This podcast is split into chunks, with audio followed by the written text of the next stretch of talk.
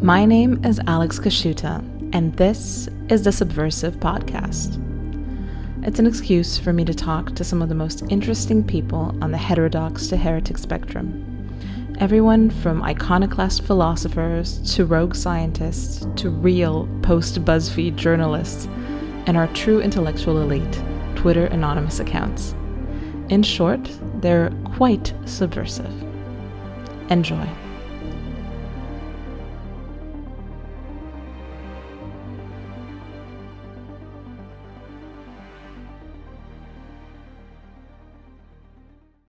Today, I am joined by Matthew Peterson. Uh, Matthew is the president of New Founding and the founder of the American Mind.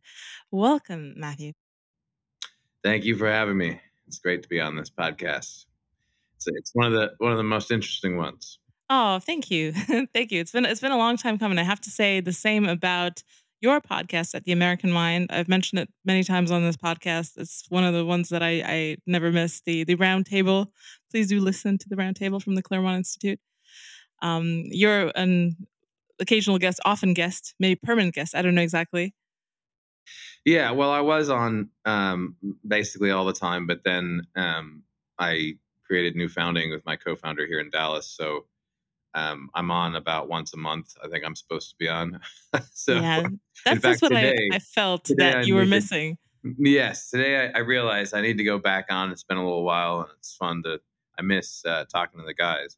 Yeah, it's a it's a very good one um, because it's kind of like a it's it's a roundtable. It's a, roundup of uh, a lot of things that have been going on in our sphere and outside, uh, and it's got some some really great commentary from you know the the likes of uh, Spencer Klavan, James Poulos who've been on this podcast as well, um, and everyone at the Wonderful American Mind. So um, I there's a phrase that keeps coming up whenever I, I look into your work, and it's this uh, concept of no neutrality. Um, you've mm-hmm. written about this. I mean, what does no neutrality mean in, in the context of, of what's coming up for people um, on our side? Well, I mean, first let me set a bit of context. Like, think about um, your, uh, you know, Joe Rogan listener, your, um, uh, you know, your uh, kind of sports sports fan, uh, American, um, uh, male or female. Like, what's the kind of mass audience of people who flirt with talking about politics, but not really, because let's face it, most people are not very online and most people are not thinking about politics to the extent that uh, some of us do. In that context, th- there's a lot of people who are trying to maintain um, a kind of neutrality and, and it, some of it's just ignorance. Like, I don't want to pay attention to that stuff. I don't really need to. Politicians suck. Uh, leave me alone. Uh, and and so, as an individual, if th- if that's where people are at, there's no neutrality because they're not going to leave you alone. They're not going to leave your kids alone, and and that's what we're seeing. People waking up every day right now, realizing, you know, I can't ignore this stuff anymore. Um, what happened in the last two years really accelerated people's understanding um, of this fact that they're not going to leave you alone. And there's this lie, post World War II liberalism, that all these structures can be neutral, that they can be apolitical in a way uh, when of course they, they can't be. I mean, and no one in the early American Republic would have thought that for a second. I mean, it's kind of crazy, right? That you think that you know schools will be neutral, or um, or the business can be neutral, even. Um, and so, it, when it comes to those who are involved in revenue generating entities, they've also imbibed this lie and pretended, and the, the right, of course, maybe just as worse than the left, uh, has pretended that, that you can be business as neutral as about providing goods and services to people. Uh, but the problem is that um, what people want and desire isn't neutral, and what you influence them uh, when you influence their desires, that's not neutral either in terms of the good or what's actually good and evil. And when you think about advertising itself in the last century, the complaint by smarties on the right and left was always mass media creates um, advertising as we know it, which alters people's desires, right? Uh, so they start wanting things they didn't know they wanted. And when you start messing with desire like that, you can make things that are evil appear good and, and good appear evil. And you're going to influence people's behavior in ways that are not neutral at all, right? So it was never neutral. Advertising was never neutral. It's based on one way of life being better than another. Um, and and and uh, it's not purely materialism either. There's always virtue signaling going on. That's human nature. So you can't scrub out, you know, the good from these things. that's the big picture. Where we are now, though, is for business, especially for products, um, for the entire economy, and for our culture. They will not leave you alone. This is a you know cultural imperialism. Uh, the the the woke religion demands that the, no other gods before it. Um, if there are other gods, they have to bow down to it, right? Um, and so they're not going to leave you alone. And if you're in a situation where you declaring neutrality, which is where people are, whether they realize it or not, this is what they're slowly coming to realize in business. You're in a situation where your declaration of neutrality is considered war, right? Is considered opposition by the wokeness. Then what benefit is it to you? You're going to be attacked anyway. So ultimately, what you need is to, to positively plant a flag in a different direction, right? In, a, in a, a positive, I think, movement for a more human way of life that stands, it's a broad coalition that stands against um, this madness. And so people aren't there yet. They don't even see what that positive vision might be. They, uh, but I do think they're realizing they can't remain neutral. If that makes sense. Yeah, this this seems to be also kind of a, a, a point of cleavage between kind of the the old right and what is now the new right. It's uh, essentially we don't agree on "Don't Tread on Me." I think that's that's kind of slowly phasing out. I mean, do you're kind of more obviously more involved in, in the politics on the ground in America. Uh, do you see that friction with libertarians, kind of the the old school fusionist, uh, becoming something important? Yeah, I mean, so I want to preface this by saying, like, I mean, what do you, we have to define what we mean by libertarian first, right? But let's say we mean someone who, yeah, thinks all this stuff should be neutral. Uh, freedom is always good in any way, shape, or form. Government exists to allow people to be free and make their own choices, and yada yada yada. And um, you know, I mean, they're they're good for some things. Like I think they're right about the administrative state. They're right about, um, you know, kind of Rand Paul is right about a lot of things. Um, and he's very much, uh, you know, his name is Rand for a reason. Um, so I, I, think that there's a, sometimes practical overlap with people who are card carrying libertarians on policy issues in a coalition, right? So I don't go, uh, you know, that's just a fact. And I agree with them a lot of things. Like foreign policy, I think a lot of libertarians have some, they've been saying some good things. But fundamentally, uh, it's been a virus that's that's negatively impacted the right when it comes to the idea that you can shy away um, from moral claims or justice, claims of justice in politics. And, and that's where um, that larger sense of libertarian is uh, that's been a real problem and i think that that's just fading away. I mean because because it's not natural. It's not real. Um, you can't you, you can live in a fantasy world for a while uh, but you know, eventually the walls come crashing down. What you think is just, what you think human nature is, what you think good and evil are, what you think the purpose of people are. These are things that, uh, you know, if you fundamentally disagree on, you cannot live as one polity together. This is fundamental political philosophy 101. This isn't some wild, you know, I mean, half the time I think all the online right is just, you know, they think they're really cool saying these things. It's like, well, yeah, Aristotle actually said that, you know, thousands of years ago. It should be a commonplace I get to, you know, it's it's edgy now, but what they're saying is so that crap crazy um, that this becomes like edgy dissent. So that you can't scrub justice or the good out of politics. And I think that the the recognition every day now, like millions of people are sort of moving to that point where they they realize what's really important, and these lies or this this rhetorical like smokescreen is fading away, um, especially if they're younger. Yeah. Yeah, I mean that seems to be the case uh, uh, with, with, you know, like you said, younger people. Uh, I've uh, I, I, went to a conference recently. I was invited to speak, surprisingly, and uh, there were a lot of very young people, like the kind of the the um, the there were two types of of uh, attendee. You know, older in, in this case, it was in Europe, so kind of bureaucrat types, and mm-hmm. then the younger people were very, very much. I mean, probably very online because everyone is nowadays, but they're also very. Um, yes, they were very much on board with uh, with the ideas of the online right, and they're very energized to uh, to do something in the real world, uh, in the sense of you know, you know, just just either organizing or, like you said, um, you know, participating economically in some form of venture that uh, enshrines these values that are not the values of the regime. So, um, yeah, I think I'm I'm pretty hopeful for at least you know the 20 or 30 people that I met. Uh, but uh, I'm sure that that's just you know the tip of the iceberg because um, there is a lot of energy. I mean, there's a, there's been a lot of pieces, you know, and there's that recent Vanity Fair piece surprisingly fair piece as well uh, about the new right.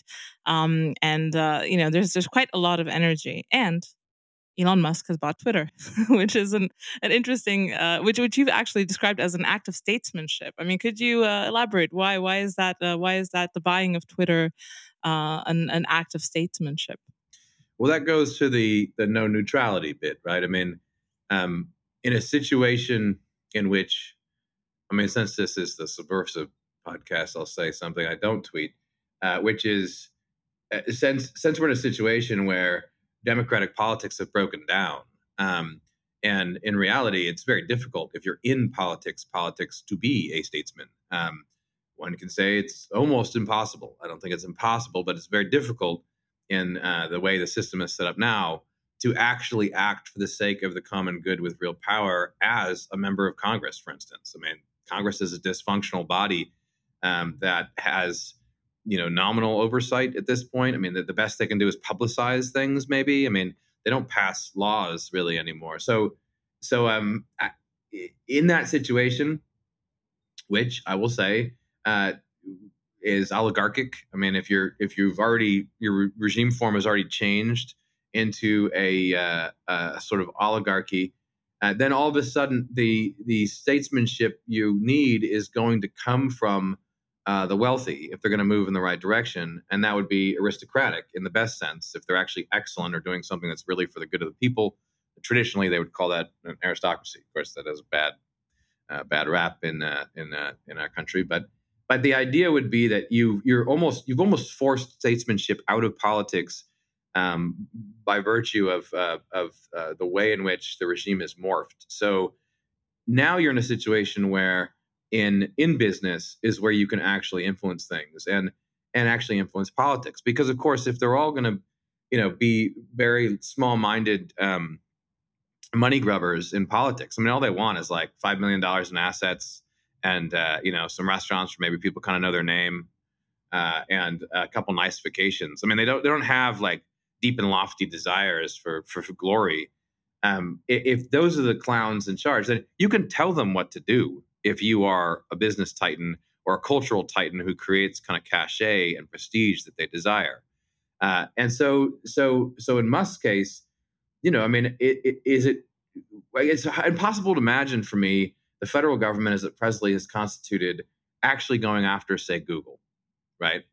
Uh, or these companies who are who are transforming the public square and manipulating people's minds. On the other hand, the one place where you could still do it is if you're Elon Musk, literally the richest man in the world. so, and even then, I'm not sure if he can actually buy Twitter. I'll believe it when it happens. I assume it's happening. Very happy about it. But even then, like that's how powerful the, these forces are. So you look at this. The only the only people who have actual power, um, uh, they are the ones who then can become uh, statesmen. And, and, I that's the situation. And in that situation, in Locke's, in the Locke's Elon Musk, who wants to do these very bold but but kind of physical, tangible, visceral, practical things, right? Like traffic underneath the ground will bore, will fly high up to Mars, and uh, you know, so that he's doing those things. That's very different than Twitter, right? It's a completely different entity. The reason he wants to do it is because of something that relates directly to the common good in a more ethereal way. Uh, and in in this environment, that's an act of statesmanship, and that's what I would say where people should focus much more attention on uh, because to me that's more powerful than most political positions in America or in any other Western country. And there was um uh, a, a Curtis Yarvin piece uh, about I don't know maybe six or seven months ago. Um, essentially, I don't know if it was entitled something like "Big Tech has no power" uh, or something like that. It was it was using the um, the example of Mark Zuckerberg to illustrate that even he is um, kind of under the the the sway of of kind of the the woke behemoth that he controls like essentially that middle management and all these people very animated by the the woke uh, ethos uh, are in charge of his company. So even if you wanted to to change tax it does feel to me like elon musk is a different kind of animal. Like he really does not care. And I think the the challenge now is to see if he can really pull it off. Like if mm-hmm. his power actually translates into into things in the real world. I mean, he's making the rockets, uh, but the rockets, I guess, are not dependent on woke middle management as much, or maybe they are. I, I don't know what the nitty gritty is, but yeah, there, there's something there. I mean, it seems like the vibe has shifted to mm. allow something like this to happen. Yeah, I mean, I I take um, this point from Curtis probably more more seriously than a lot of his other points. I mean, I think he's got real insight here, and I, I think the way to think of these men is often as a captive. Um, beleaguered. I mean, just look at Jack on Twitter. I mean, the guy mm-hmm. seems like someone who's, you know, do you feel in charge? I mean, he doesn't seem like someone who's ever in charge in a way. Um, Musk is different just because of, uh, you know, first the, the, wealth level, um, but also he was running companies that were not taken over um, by this nonsense.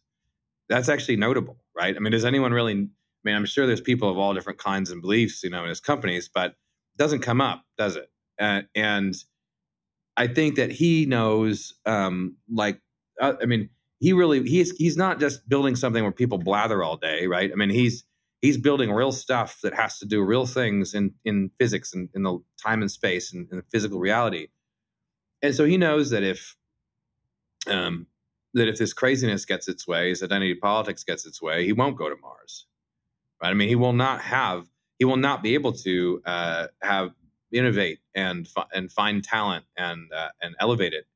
Um, so he's clearly against that, and he's kept it out of of uh, his companies. And so I think he's in a truly uh, different position. Now, on the other hand, I'm sure that he's got uh, you know some things he's beholden to right for instance he doesn't talk about china very much uh, um, um, but man i forgive him i mean he's not he's not it's i don't know what the what the forces would be for him but i think it's definitely true that he's in a very different situation um, than um, um, than someone who's you know ceo of the company and that's a different i mean they're, they're the they're, they're beholden um, in many cases, like with Jack, they don't actually own very much of the company.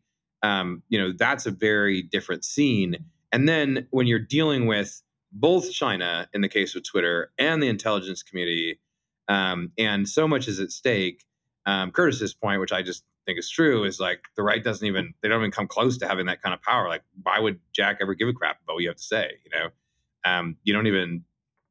He's dealing with uh, you know God knows what, and hands around his neck that are much more powerful than you know a lot of people on the right could possibly imagine. So I I, I think, but but here's the thing. I think right now you see three guys in the last month uh, come out, and it's really remarkable and it's historic. And uh, most of our commentary is retarded, and people don't even bring it up or talk about it. Peter Thiel comes out in April, I think it was April 7th, um, at the Bitcoin conference in Miami, basically declares war on big finance. I mean, just was like talking about Warren Buffett being a you know geriatric sociopath, or whatever. I mean, just went off. One of the most belligerent things he's ever said. I, I think it's like a declaration of war, revolutionary youth movement that needs to break down all of the you know this this stuff. He's speaking against woke corporations. It's kind of unhinged, right? He's like off the chain. And I don't know why that didn't get more attention. It did get attention, but that was pretty amazing. And it was in the context of Bitcoin, maybe, so it limited it. But that was a very uh, uh, you know, remarkable statement, kind of a declaration of, of, of revolution or war, uh, politically and culturally. And then you go to um, you go to Marc Andreessen, who all of a sudden, right? I mean, is is not only taking red pills for breakfast, apparently he's giving them out. I mean, yeah, Burnham posting intensely. yes, he's just, he's just schizo posting, uh, uh, and it's it's marvelous. Um, and it's very interesting, right? Because A16Z is is um, has hired Katherine Boyle, who's talking about American dynamism and how we do need to bring supply chains back and invest in America. Um, uh, you know, Marc wrote that time to build piece a few years back. It's become more belligerent, a little bit more tied in politically and culturally, and against the current thing, right? As he would say. And then you add on top of that what's happened last month with Musk, who's completely off the handle, like just off the chain, right? On Twitter, responding to people you would never dream he'd respond to, saying what you would. So, what's going on there? I don't necessarily know that all these people are all in agreement about everything. I don't think that's the case. Uh, I don't think that they're in agreement, certainly with everything on the right, old right or new right. Um, but I do think that this kind of statesmanship is almost forced upon them. Because if you're in a situation where you can do this and you start to realize how bad things are, um, you know, you, some people have either from nobility or self interest are going to start saying these things. Yeah, I think there's also an, an, an aspect of realizing that there is power to be had. I think there, you know, the, the idea that we have a right to rule. I think it hasn't occurred to many that you know the, the crown of france is lying in the dirt and it can be picked up with whatever implement one might find at, at his disposal so it's um yeah it's it's it's one of those things i feel like more and more people who have uh, kind of new right inclinations are realizing that you know taking uh, initiative in the real world is might be easier than you think um, if you if you actually do it instead of mm-hmm. instead of being afraid to do it because you know obviously the, the backlash could be immense yeah i I, I think that's very true. Um, um, you know, give the give the uh, the base example, the uh, low example of uh, commerce, right? I mean, anyone with three brain cells that aren't fighting each other uh, should be able to realize that there's millions of consumers who don't want to buy products and services from people who hate them, um, and you know that's something where um, it's not only grift though this is actually how we change things right? And that's you know people realize that. They realize that there's this vacuum uh, politically and once you get over your kind of grief for what you thought america was or america as it was and then you you just practically look around um, you know absolutely and you know i have to say that's the this is also the the the, game the danger what happens in these situations is that uh, you know, everyone wants a great leader. Um, that person usually isn't the person uh, you want them to be. And the race is always, uh, you know, a few good men out there in the midst of the madness and uh, a number of others um, uh, who, you know, who's doing it for the right reasons and who's going to be able to create something that's greater than themselves uh, and not just make it about themselves so the whole thing falls apart afterwards. I mean, that's, that's a, these are all kinds of things that you, you, it's kind of themes you can see kind of developing. But yeah, I think so. I think that there's a good kind of desire for uh, for fame or glory um, that's natural uh, that can be harnessed for good uh, when people realize that their um, their ambition can be tied to actually serving the common good of a community. Um, that's healthy. Um, that can that's how you you harness these things. Taming it is always a problem, and so you know, I mean, uh, yeah, the race is on and it's only going to increase as more and more people realize uh, what's going on. I mean, look at our president, guys. The guy can barely get through a sentence. And you're looking around going, wait a minute, this is a free for all. And in the midst of that, people, either because of self interest or otherwise, are going to jump in. And um, ultimately, that's a good thing because I think it's the only way, the only way out is through, as I like to say. yeah. Yeah. It's, it is, it is scary. You know, being at, uh, at you know at knowing what time it is and also seeing you know this this early signs of of you know what some might call collapse uh, showing showing themselves you know there's there's definitely going to be a lot of creative destruction in the process it's not going to end up glorious for for many people and it's probably there's going to be a lot of uh, pain. I mean, there's a lot of pain already. You know, inflation that's already pain. The pain of collapse of a certain type of financial superstructure. There's you know there's there's pain in in all of the social dysfunction that's been left to fester in the wake of, of all the things that are going wrong. So, you know, from from fentanyl to homelessness to, you know, Europe has, you know, just millions of, of people displaced from other other places that are creating, you know, like uh, there's that uh, recent article by by Malcolm Schoen and, and Compact about what's going on in Sweden now. Sweden is pretty much a war zone at the moment. you know, there, there things are happening in in reality that you know are already uh, if you would have teleported someone back here from I don't know the 50s, they'd probably be thinking, okay, it's there's there are real problems here. Is this a dystopia? Maybe. so uh, it's um, you know things are things are happening, uh, unfortunately. Um, so yeah, what's what comes next? What what is a um, from, from your perspective, kind of a positive uh, vision of the future in the U.S. Obviously, because that's you know that's your domain. But um, what would it would you know in ten years? What would a good outcome from everything that's going on now uh, look like? Uh, I can imagine a lot. Um, um, I think we need to imagine a lot more than we do. Um, well, first, let's say, you know, how do you how do you develop this vision of the future, and then maybe we can point at it a little bit. I mean, America's always been pretty good at casting a vision of the future um, and thrived on it to some degree. Um, you know, a kind of unrequited desire that channeled the wrong way leads to uh, a lot of stupidity and ugliness, and channeled the right way leads to um, some of those beautiful, glorious, captivating, um, you know, kind of stories the world knows. And Americans aren't even aware of this power, especially today. There's a lot of negativity, right, about where we are, and it seems dystopian. But you really think about, well, you know, what the hell is going on when, uh, you know, the czar is out in the middle of the country shooting buffalo with Bill Cody. I mean, people like loved, uh, they, they loved this aspect of America that was forward facing, and you hear Musk talk about it, you hear Thiel talk about it. I think the problem is it's a little too technocratic when they talk about it. Like we need we need innovation. They promise flying cars, and you know, brilliant guys, and what they're saying is true. But we don't have. I haven't seen yet a you know a kind of I hate the word sick. Academic uses it, but academics use the, this word, right? But a kind of substantial, colorful, human, you know, religious, theological, political vision of uh, what the future should be. The people on the right generally just complain and they talk about decline. Um, but nothing's inevitable.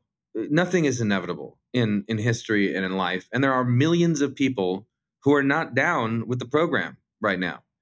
So I would say in 10 years, I would say even sooner than that, this is what I am actively trying to foster, foment, guide, and lead is a movement that is pro human as opposed to transhuman, that is pro tech in the service of uh, in the service of humanity and uh, not in the service of enslaving us to you know AI and the demons or whatever. I mean, so so I, I don't think that that's a broad based coalition, right? I mean, do you want to be more human, excellence as a human? And think about who the coalition is, and I'll say a few seconds about what this might look like, and then I'll, I'll be quiet. But the coalition is there are people out there who are Christian, um, are are traditionally religious in some way, who need to be called to greatness, who need to realize that they should be leading. The city on the hill for American exceptionalism that everyone always complains about, it was a warning to the people of New England, a warning that frankly they needed because they did something that's amazing that most modern people could not do, which is be ported to a shore like that and build a community without ripping each other apart. And I mean, it's amazing what they did, right? How'd they do that? Because they were religious. They had a mission and they knew that people were watching them. They were the city on the hill. And if they failed, they would become a byword among the nations. They would disgrace themselves and their God. That was the real point of it. It wasn't, you know, oh, shining America. It was uh, Winthrop saying to the early Puritans, like, you were like the, like, which Christ says in the New Testament, you are the city on the hill it can't it can't be hid. It's right about it's right where he talks about the bushel and persecution. So the Benedict option, as it were, right, is half true. Like you should congregate with people to live a way of life that is that is virtuous, that is wholesome, that is excellent. But uh, but when you do that, you are you are light. Well, well, where the hell is the city here? Because we do see a dystopia. And aren't there millions of people who go to church every week who actually are trying to follow their faith in some way? What the hell are you doing? Why don't you rebuild the city? And if you did do that, what would it look like? Then there's people who uh, value human excellence, who are elite in the, a good sense of the word, and they realize that this other stuff, even if they're not religious, is is ugly and and goes against you know talent, innovation, and they rebel against it and they say, you know what, I I can, you know, I, I kind of overlap with Christian morality basically. There's some natural virtue we agree on, and they're also looking around. There's your, I think there's your Thiels and, and a little bit maybe. Uh, but there's a lot of people like that who are professionals, talented. They want to get out of these blue chip companies. It's a hellhole. They want to be part of something that's that's that's you know that's more wholesome, exciting, exciting to them, a, decent way of life. And then there's the people who are young and lost. Number three uh, are kind of very online souls, people who have seen the dystopia. They know uh, what it's like and how bad it is. And you know, this is the lost boys and girls of the world, and they're looking for something new and interesting, and they know they got to get out. And then lastly, I would call it the uh, you know the the kind of libertarian impulse, people who just want to be left alone, right? Those are the constituent groups. Um, I just avoided your question, uh, but those are the constituent groups, and I think from there, if you you start thinking about you know what those people could do if they moved and consolidated power by moving geographically and digitally into the same spaces to just live a way of life to be happy. It's like, is that subversive? Like they just just just to be happy, to have a decent family and marriage, to have decent schools for your kids, um, to pool together with other people in ways where you can have meaningful work, where you can be engaged with your community in some meaningful way. Um, if they just do that, all of a sudden, um, you know, I, I, think some possibilities open up. Uh, but it may be that they won't do that unless there's a bold vision presented to them. Yeah, I mean, this this this sounds wonderful, but is it possible without some form of, um, you know, national divorce or what, uh, what, uh, you know, essentially a, a, regional splitting of of people who might not want these uh, these values, might not, you know, ag- agree with you?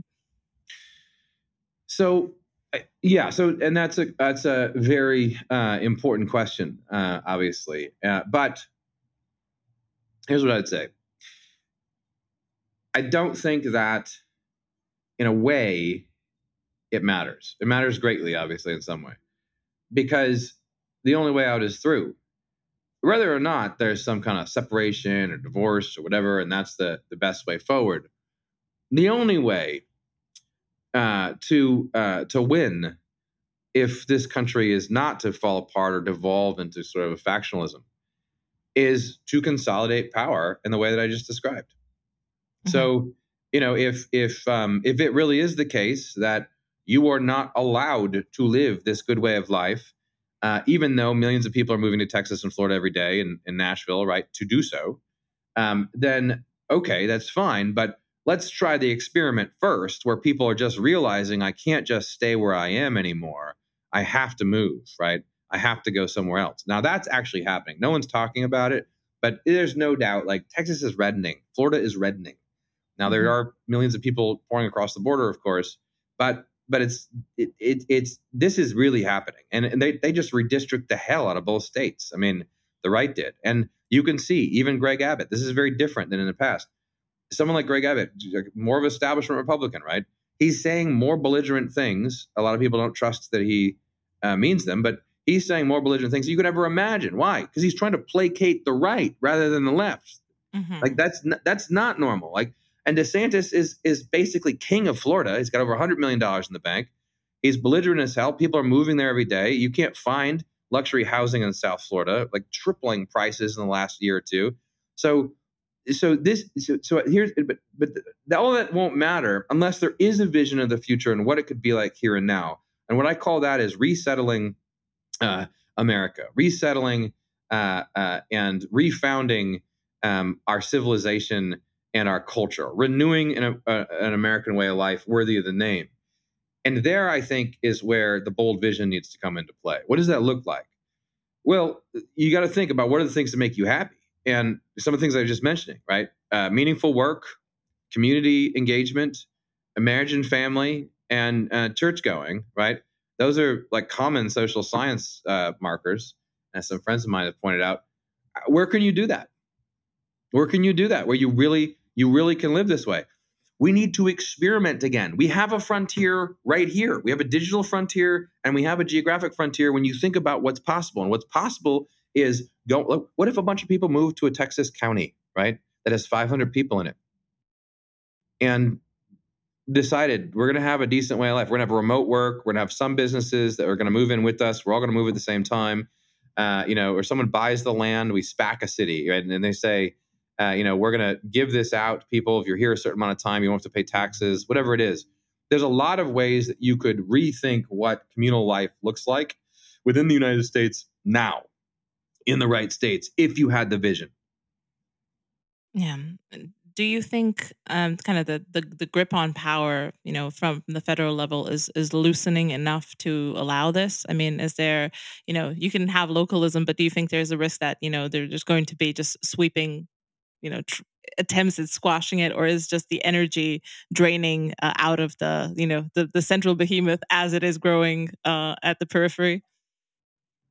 Yeah, that's a good question too. I mean, I, I, who knows? I, I think I think um, my it's hard to say because this is still the most powerful institutions controlled by the other side uh, in in the in the nation, and um, that's just the way it is. On the other hand, they're, they're clearly um, white knuckling it, like grasping um, in a way, like uh, increasingly intolerant uh, of uh, this sort of thing. So, I, but what I would say is that I, I guess I think more practically, um, even within the bounds of the law and what's possible now, there's still lots of room to build lots of things. We just don't have the leaders in place yet. It's a race to build those things and to become those leaders. So uh, there's no reason. I mean, Musk shows the way here, right? There's a lot of other rich people in the world who are CEOs. Like no one else can can do this. No one else can figure out. Like they they, they can get involved in these battles and it doesn't hurt them. Um, you know, that's that's moving everything in a, in a good direction. But also when you think of um, you know movements to uh, to to live a, a different way of life, look, I think people are fascinated and very interested in different kinds of architecture in um, in uh, you know why aren't we using the, the, state of Texas to build like micro communities and mega cities and you know things people haven't dreamed of? We can do that here. What the missing element is not the talent, innovation, and kind of technocracy. We have too much of that. The reason what you need are people who actually have a substantial reason, who actually practically want to live a certain way of life, um, and and I think that's what's lacking. Right? You have to actually want to do that, and that that is political and theological um, the the reasons that you know people want to do that. And they have to see that there's a need for something new. In other words, like the, you know the Puritans have to realize there's somewhere else they can go. they have to go somewhere else, right? Mm-hmm. I'm just saying we're we're we're still at the point where we can do that here, right? Um, you know, in other words, uh, Mormons and Jews, right? like half the country, half the country in America, or at least forty percent, basically wants to act like that together yeah. And they have there's an organizational problem to making it happen. But it's not as if they've shut everything down and this movement has just started. Does that make sense? I mean, it's like a commercial cultural movement. It doesn't have a name, but it's real. Yeah, yeah, it's what what people call the vibe shift, uh, and it's it's coming. And I think there's also kind of this component that you know there's a these preference cascades that stop that start at the top. You know, people say Twitter isn't real life, but there is you know you know, like you mentioned, Thiel, Andreessen, Musk, you know, these are some of the most powerful people. Even Jeff Bezos, you know, commented positively on that Vanity Fair article, which is kind of strange. Uh, and it was like, oh, very, very nice and fair, you know, like, uh, you know, and he's obviously he, he owns the Washington Post, so he's obviously kind of a, of a woke impresario of sorts. But still, you know, things are changing. Like, it's not extremely low status to be talking about these ideas. Um, and I feel like, you know, things started shifting slightly with Jordan Peterson, where kind of religion became acceptable to be discussed by mm-hmm. smart people. And then uh, there was a little bit of a cascade in that direction, you know, kind of a thousand flowers bloomed in the discourse world after Jordan Peterson. And mm-hmm. now you see we're kind it's kind of trickling in from from above like the the the it's it's allowed to be high status. You can still be high status, and, and even in some of the most high status rooms in the world, while holding these ideas, and that is very powerful, uh, and it can happen very fast. So, I mean, that's that's kind of um, my hope uh, you know from from someone who I, I, do believe kind of in elite theory. I do think you know things start at the top and then they do trickle down and people do want to imitate these these meme plexes uh, if they're high status enough. So um, yeah it's it's interesting. It's a good i feel like it's a it's a good time but also like you said these are hugely powerful institutions. Who knows uh, what the you know knee jerk reaction is going to be and what how much um you know powder they still have in their uh, pockets Well, we have to find out, and the only way to find out is by pushing to the max what's possible that can actually practically be done now. And you know, you you if you don't have um, this is what I've come to. And look, I haven't come to this from if I wanted to make money, like I I would have to be uh, really dumb given my my trajectory. You know, I, I really wanted to be in education. I wanted to build educational institutions. I saw that as because I saw that as powerful. I saw that as uh, you know what what shapes things. I was very interested in politics in ways that yeah, consulting make money, but it was like about moving the dial. Um, and you know now I'm not libertarian. I never even read the book, uh, but right now, if we don't have a revenue generating entities like working together as a movement, it's over.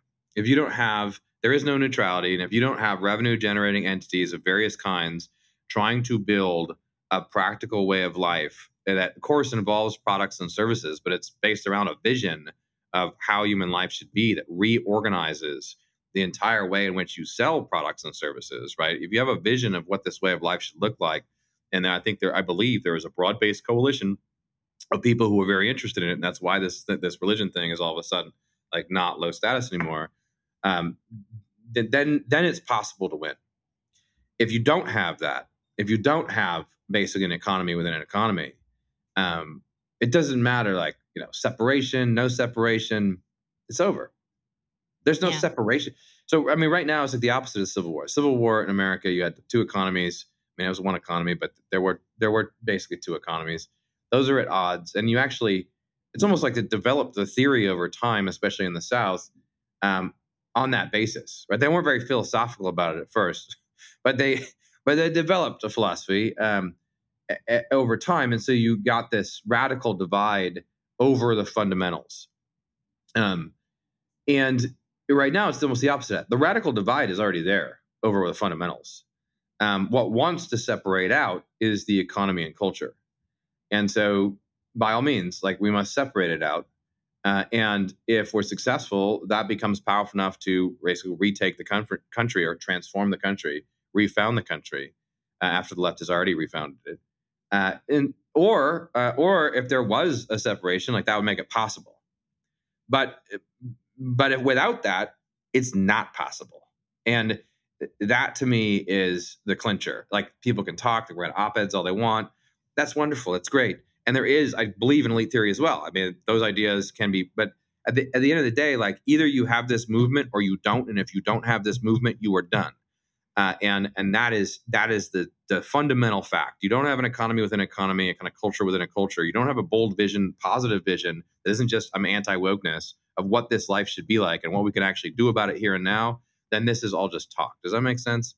That's what yeah. I've come to. I mean, and I've come to that through the school hard knocks yeah, absolutely. I feel like that's that's the, the main divide and kind of the, the the point where we depart from the IDW as well. We are kind of the the side of people who um, maybe we don't necessarily share the same values, but we know that a set of values that is uh, that is fixed, mm. not updating, not progressing, not adding. Pretty much, you know, uh, call it uh, I don't know natural law or, or whatever you want to call it, but we believe that that is something that should uh, be at the foundation of of our civilization, and it is not. Uh, so then you have the people who essentially, essentially, that's kind of what the IDW still believes. They they are progressives, but they really don't like wokeness. Well, you know, there's there's a much bigger distance between us and the IDW than there is between wokeness and them. So that's that's kind of where uh, where the you know we're, we're always part, and they've parted a long time ago. Unfortunately, that's uh, you know yeah. the question of a, a lot of streams and a lot of podcasts, but it's, it's true. No, that's a very that's so. This goes back to the, the point you made about religion. I think this is really important what you're saying, and um, it really needs to be emphasized more. Um, so, so the IDW types, like you can see them, they're still kind of think like religion is low status, right? That's not yeah, science. Science, technology, um, and they still hold to this. Um, I my suspicion is now that it's just because it's more intellectual uh, in a way than than some of the doers we were talking about who have money and I have high status uh, or or great. So so let's play that out a little bit. I mean, the IDW is still stuck in this paradigm of which is most of these people's fancy education, where they they're just ignorant. Like they have no conception of you know the the beauty and thought of some of the greatest minds in you know thousands of years of history and they, they have no they're like uh, they're like primitive savages when it comes to an actual real education and they just all stem you know and that doesn't tell you anything about how to use it or what to build. And i think that's actually the problem of innovation being stifled right is that the the reason we don't even know what to do with it. Like and that's the problem with andreessens. Like it doesn't go far enough. A time to build. Build what? For what? You know there's a reason people build build beautiful big beautiful things. A lot of them are called temples right? Mm-hmm. Um, and uh, th- there's a reason, um, uh, you know, political ideals that, that, that allow people to. So anyway, they, they, they, they don't have any conception of that. And, and it's, I, I don't think it's very complicated. Like it's because they never read the books. Or if they did, it was like, this is a historical blah, blah, blah. Like, okay, I guess I'll do that as a hobby. I'll read the history of like, if you've ever read St. Augustine, like you've never read the Confessions, you don't even know what some of the greatest minds have said about these things. You don't even know that there are different, obviously, different ways to access the truth, uh, other than uh, the you know the, the, hypothesis, the scientific method. Do you even realize where the word science comes from? Right, which is knowledge. You know that scientia that that was describing something that encompassed your scientific knowledge, right? But there's other ways to access the truth, and we all use them every day. And there's some people who've thought very deeply about this over the last thousands of years and argued about stuff that's off the table for these people and it's not their in a, way it's not their fault right they've never even experienced they have no access to that and so so i, I think that what's happening and, and i don't i don't know i mean i, I want to hear what you think what's happening here i think what's happening with religion is that there are people who realize like musk when he was on babylon bee it was really remarkable to me um, at the end they do the whole the whole protestant thing and it cracked me up like we have to ask you if you will invite the lord jesus christ into your heart as your savior or whatever at the end and and musk uh, to his to his credit was he's like got stopped. I mean, he took it seriously, right? I mean, he's like, well, I mean, you know, okay, Jesus, and he starts talking. To me, it looked like he wanted to talk longer. Like he wasn't. He he was not. um He took that seriously because he's realized that this other stuff isn't serious, and these are serious questions. And I think part of what's driving that is that they're seeing the breakdown uh, and the emptiness of the purely technocratic society, and they see that that even self-interestedly is like destroying the possibility of going to Mars or creating you know the kinds of things they want to create, uh, and it's breaking down civilization. So it's almost like practical elite people who recognize something about natural virtue are realizing, oh my gosh, we want to go back. That Christianity at least encourages some of these good virtues, and it's there's some serious questions here that uh, you know, we didn't answer, and clearly that's not enough. Look at what's happening in civilization. Um, so I, I, think something something like that is what is creating this this uh, shift. And uh, let me just say one more thing. I mean, what's interesting is this is what made America different in the beginning was that the modern type minds who were here, uh, like say your Thomas Jeffersons, right, who were, who are not, uh, you know, uh, definitely not like a, a, a Christian, um, he still thought that Christ was the greatest moral teacher. And the reason he got rid of the miracles in the Bible, he's like, well, that's that's irrational. But he's still, why is he doing that? Why is he painstakingly going through the New Testament? I wish I had an elite today who would actually read the New Testament closely enough to get rid of the miracles. It's because he thought that the moral teaching was sound.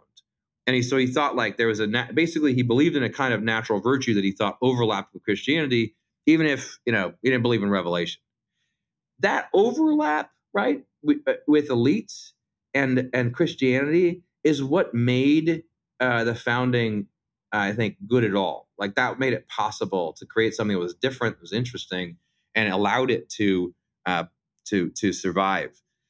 And that's what we kind of see now. Like I think there's that still exists. It always has existed, right? The that's the reason that it's Christians that save the writings of of, of Cicero, right, or or Aristotle. I mean, because there's there's a uh, a, a, reason in Revelation thing um, where you can say, well, I don't know about Revelation and the mystery, um, although I'm drawn to it oddly because you know because I realized that science doesn't actually explain everything.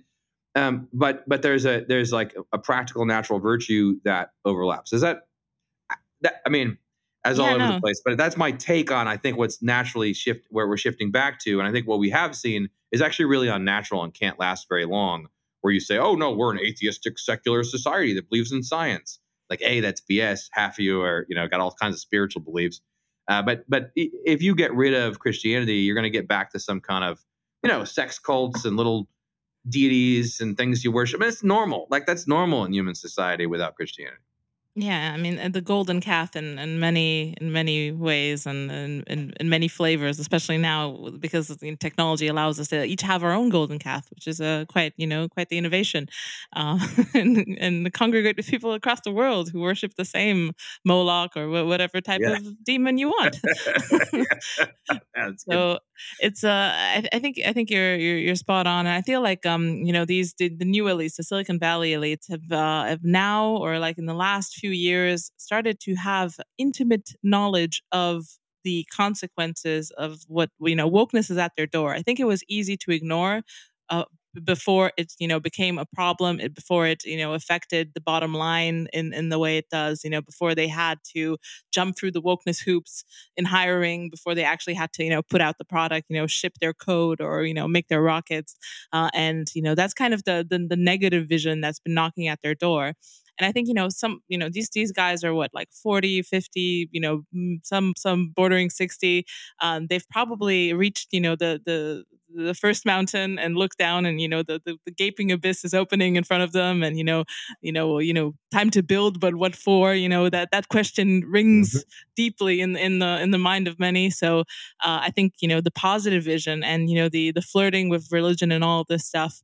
um, comes from that as well. So I think you know we're we're well placed to have a, revival, you know, at the level of the elites, just because you know it's it yeah it's just to be expected from from and also you know like you said the our our uh, relationship with science has reached a certain mature point now especially after covid.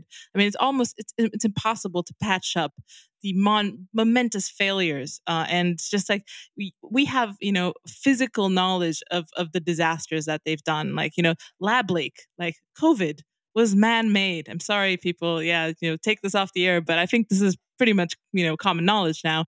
And then uh, you know the vaccines i mean you know vaccine injuries and there, there's a lot of problems that you know stem from science from from the god god emperor science and uh, you know people see them physically in the day to day you know up until this point computers are you know a day to day miracle. Love my microwave. Wonderful. Only miracles but in the last few years you know they've they've taken it down a few notches and i think you know people are starting to realize that okay if this is the only way to um, to access reality oh mm-hmm. it's, it's got problems uh, and mm-hmm. the people the, the high priests themselves have have problems so um, yeah i think there's um, disillusionment with all of these things at, at many levels and happy happy that's happening at the elite level as well yeah, so that's I mean that's I think that's what's most promising to me. And let me say um, another thing that's kind of sustained me is you know you get these figures at the top. I mean you're talking about uh, uh, you know Marc Andreessen and, and Elon and uh, Peter Thiel.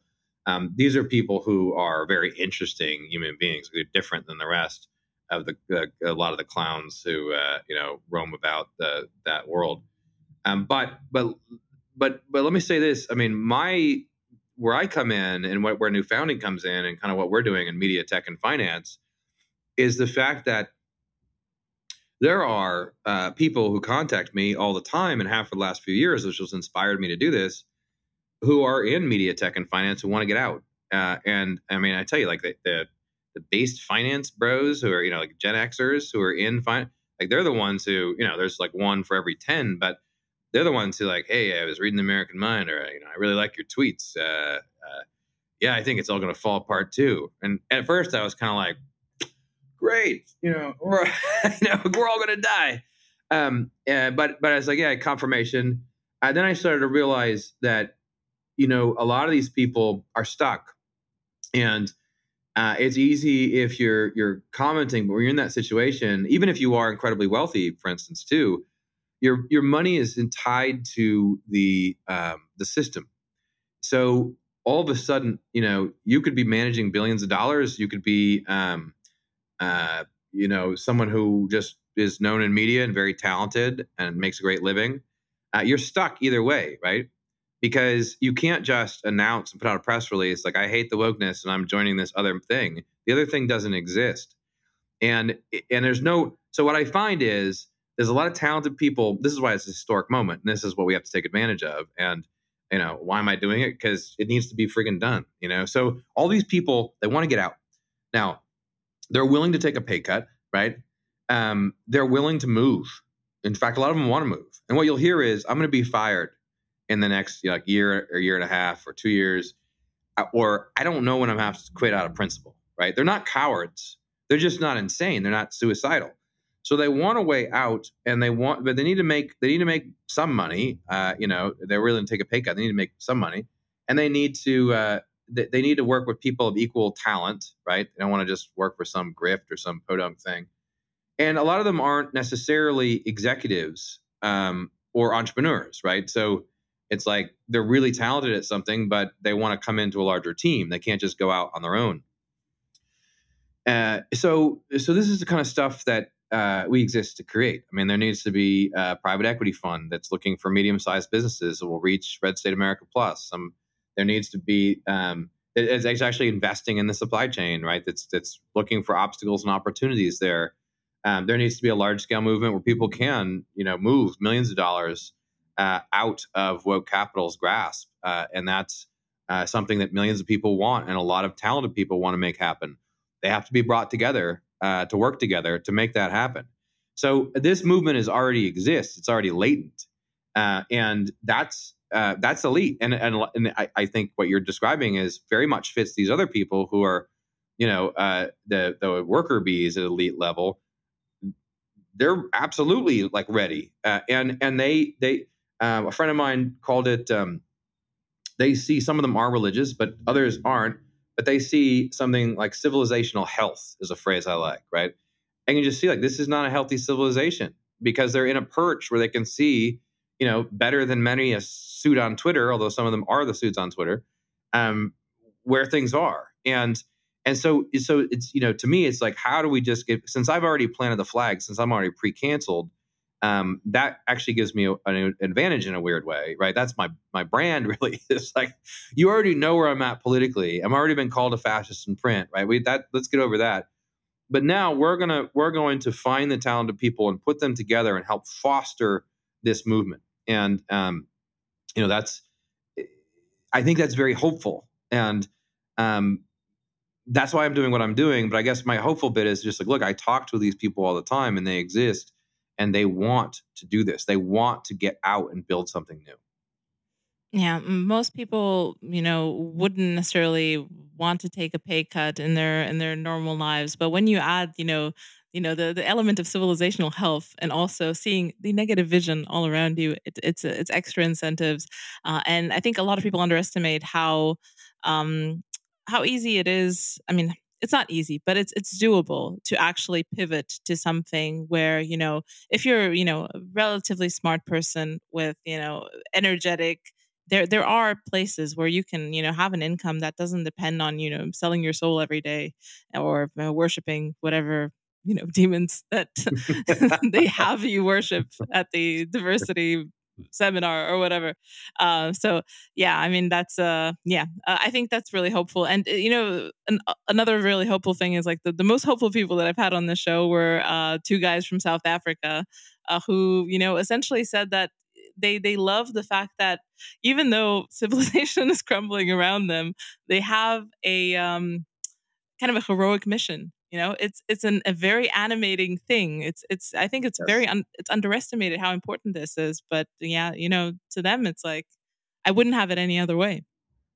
No it's just, it's so true. I mean meaningful work right? I mean this is what we've taken away from everyone by the way. We've taken away because you take away a notion of the common good and you take away um, the connection of everyone's work to something that is meaningful and you know, some of the most meaningful stuff is just building physical things for people, like without which they can't live. Why don't we dignify, you know, work? And and no matter what the work is, it can always be dignified in some way.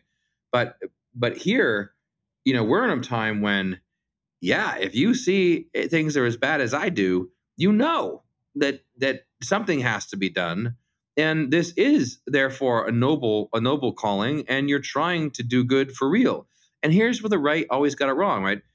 The, the social justice stuff was always going to work because everyone wants to be part of meaningful work. So if you can't define that in a good way, you're going to find some way to define it. That's why the wokeness isn't going to go away. It doesn't necessarily mean you go broke yet. um, because it, it plays off of this desire to be part of something greater than yourself, to not just live a materialistic life, but to do good, right? And and and that's not that's natural. And so the response to that isn't neutrality; it's that there's no neutrality, but it's it's that there is a more human way of life, an actual good way of life that we can stake out and we can plant that flag in the here and now. As you know, bad as things are, things could get a lot worse. Probably will, but but you can live a meaningful life in the midst of that, uh, a life where you are actually happy and fulfilled.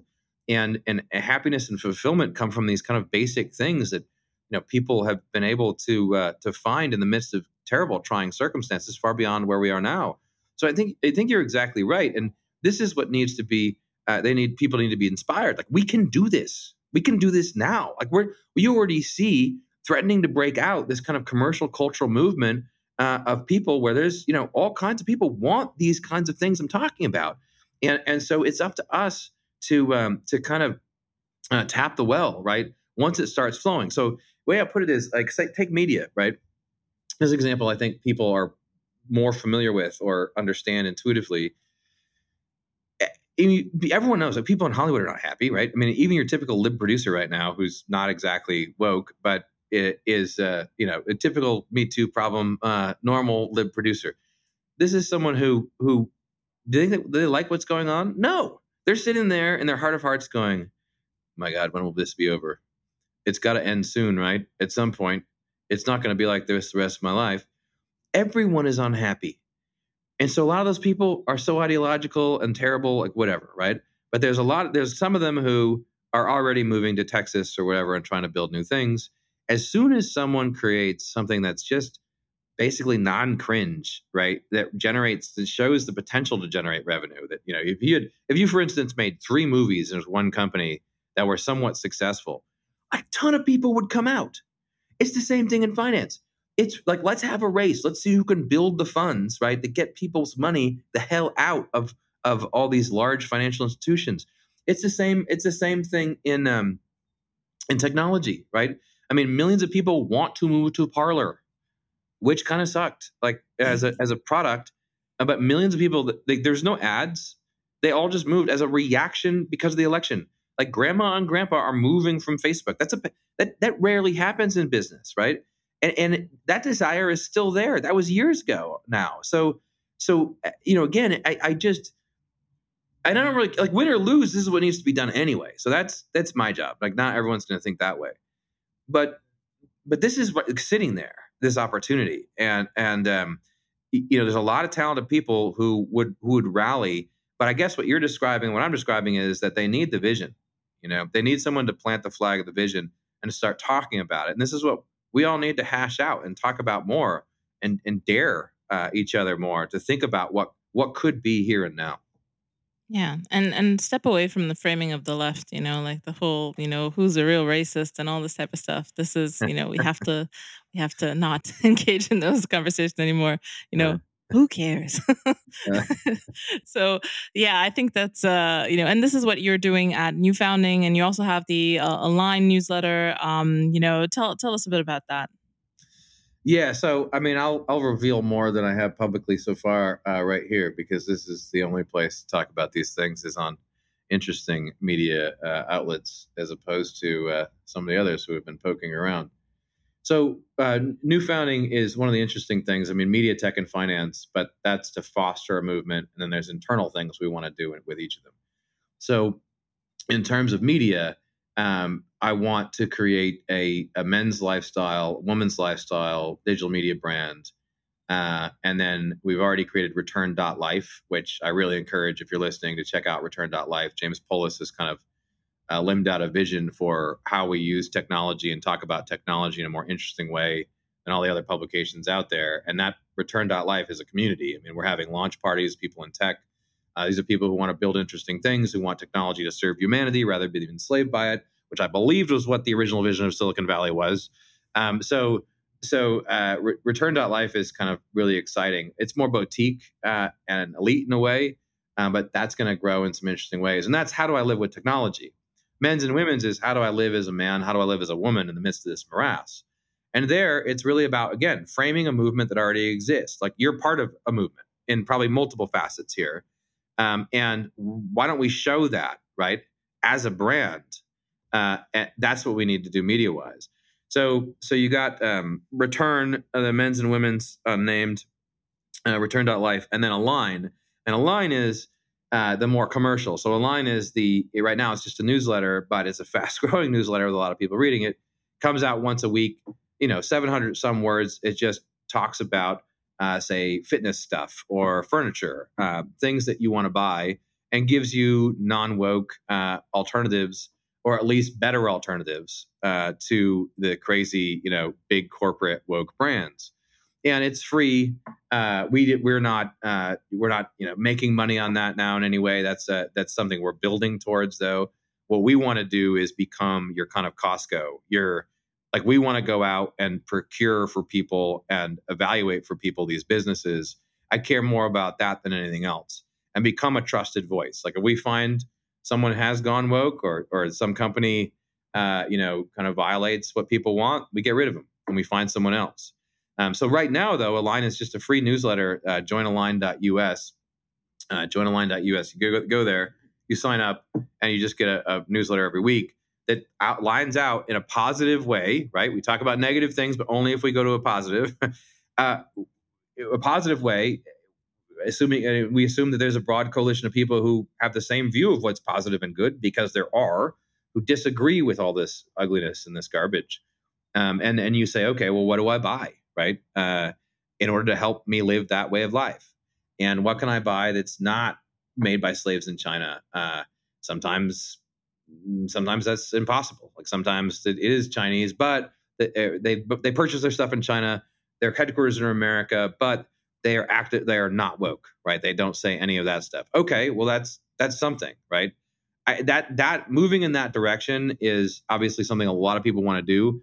I don't want to rush it. I want to do something that provides value to people, and then become uh, that brand, that media brand, becomes a trusted voice that then can uh, you know, can help people with products and services. So, like for instance, if I got uh, ten medium-sized companies that we think are like we know the CEOs, we think are we think are sound, and they they can send stuff to your house every month, like things that you subscribe to, I'd bundle a subscription right to our people and say, uh, you know, here's a deal for you. It's in the business's interest because they don't have that kind of publicity.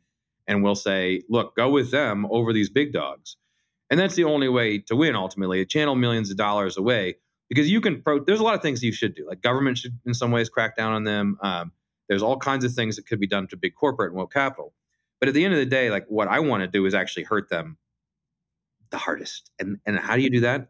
You take away their money, right? You say Coca Cola would notice if a regional distributor would notice if there was a regional drink, right, soft drink that was clearly going off non woke in a competitive way.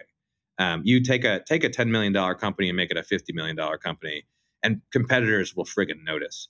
That's what we need to do. This is economic war, uh, and and so that's difficult to do though because it has to be done as not a grift. It needs to be, uh, you know, it needs to be done in a way where you're really providing value. You're gathering talented people who have experience in the different aspects of it, and you're putting something together in a in a you know in a solid way. Anyway, that's my that's yeah. that's uh, that's I haven't even practiced this spiel. No, it's, it's it's a good feel. I like the fact that you know I can tell you're animated by it. I can tell it is not a grift, which is always a challenge in in the space because you know like like you know we both said there's energy in the space there are great ideas there's a lot of people who who just speak about things that are true and beautiful and it's exciting and i this is you know what animated me to create this podcast as well and i, I know that you know some people see it oh you know she's just she's just sucking energy out of this you know this succubus woman out mm-hmm. in the sticks in romania trying to i don't know divert the energy um yes i guess i don't know it's it's um it's it's it's something that you know people are noticing and uh, i think it's a good thing and you know even if you're called a grifter it doesn't matter you know it's it's part of yeah. the yeah it's part of it's part of just participating in this thing that we all find beautiful. So you know i think everyone kind of ha- you know deals with this uh this accusation in, in spaces like this. This is not the first movement that's you know been in you know in in the yeah in the same uh life cycle. Yeah i mean i like to say um it's like uh, I didn't you know every every day, um, especially when I was more doing the American Mind stuff and creating that. It's like I would hear someone's a Fed, someone's a Nazi, someone's a grifter. uh, you know, often the same person, right? I mean, Fed or Nazi, you know, like I mean, this is the this. I mean, eventually, just it's like you just tune it all out. I mean, um, I think there's a lot of like weird subgroup stuff that goes on uh, anytime you have kind of intellectual ferment or transitional uh, change where old outdated frameworks fall. And so I think what's important, you know, to survive is exactly you can't you just got to do your thing and uh, and go on. Like I don't I don't pay attention to that, but I but I think what's what I what is important that um that you don't take shortcuts in in some of this where there is a lot of energy, so it, it is temptation sometimes to take shortcuts. Sometimes that's okay. Sometimes it's not, but we need to think, you know, big. This is about um, this is about refounding uh, civilizational decline, you know, civilization, um, and that is as big as we should think, uh, because that is what needs to happen. And whether or not we can accomplish that doesn't change the fact that it needs to be done. Yeah, yeah, that's a. I like. I like to. You know, we'll, we'll leave it at that. I think that's a very good, uh, a good way to summarize. You know, yeah, what what needs to happen. You know, if if it isn't us, if it's whoever, but it needs to happen. Um, I also want to ask you the question of the show. No one gets away without answering the question of the show, uh, which is: Do you have a subversive thinker uh, you think is underrated? You know, people should check out.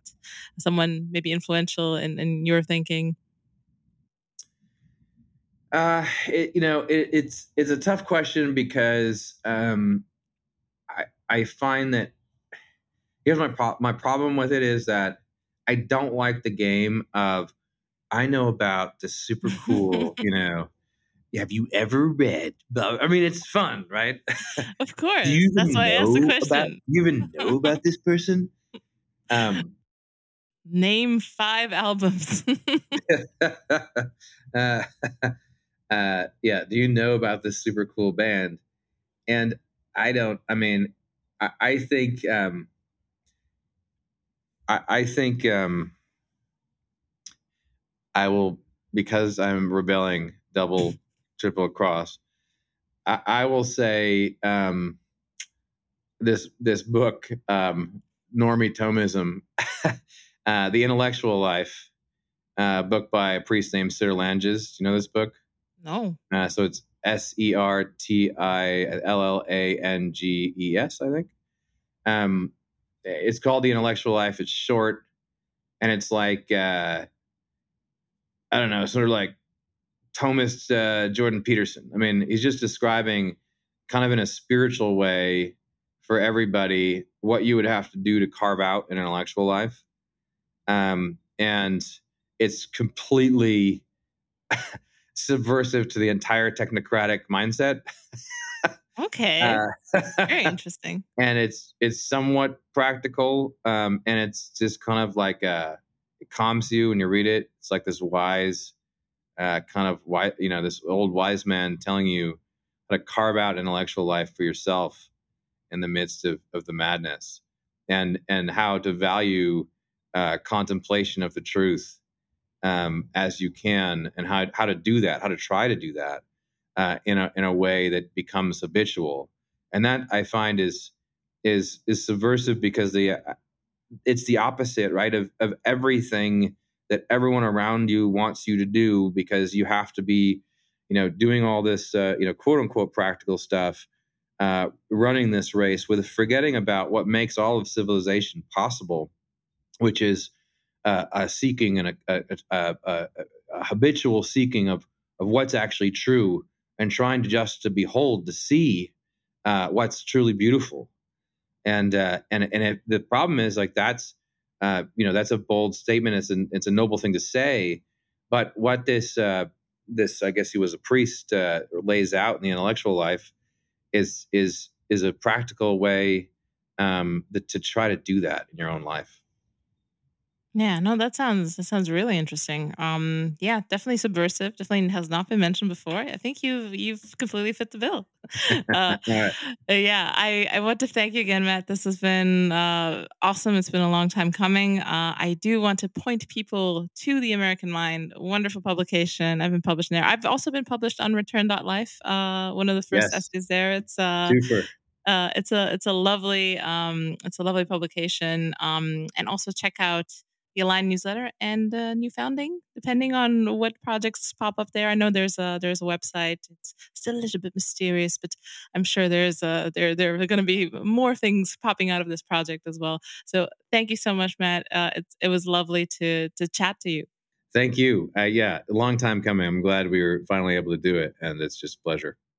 If you like what you're hearing, want to see where I take it, and maybe want early access to episodes, bonus episodes, access to the AMA, or you just want to support the cause of dissident speech or my work in general, head to my Patreon at patreon.com slash aksubversive. Your donations are what keeps the lights on and makes the show possible, so thank you.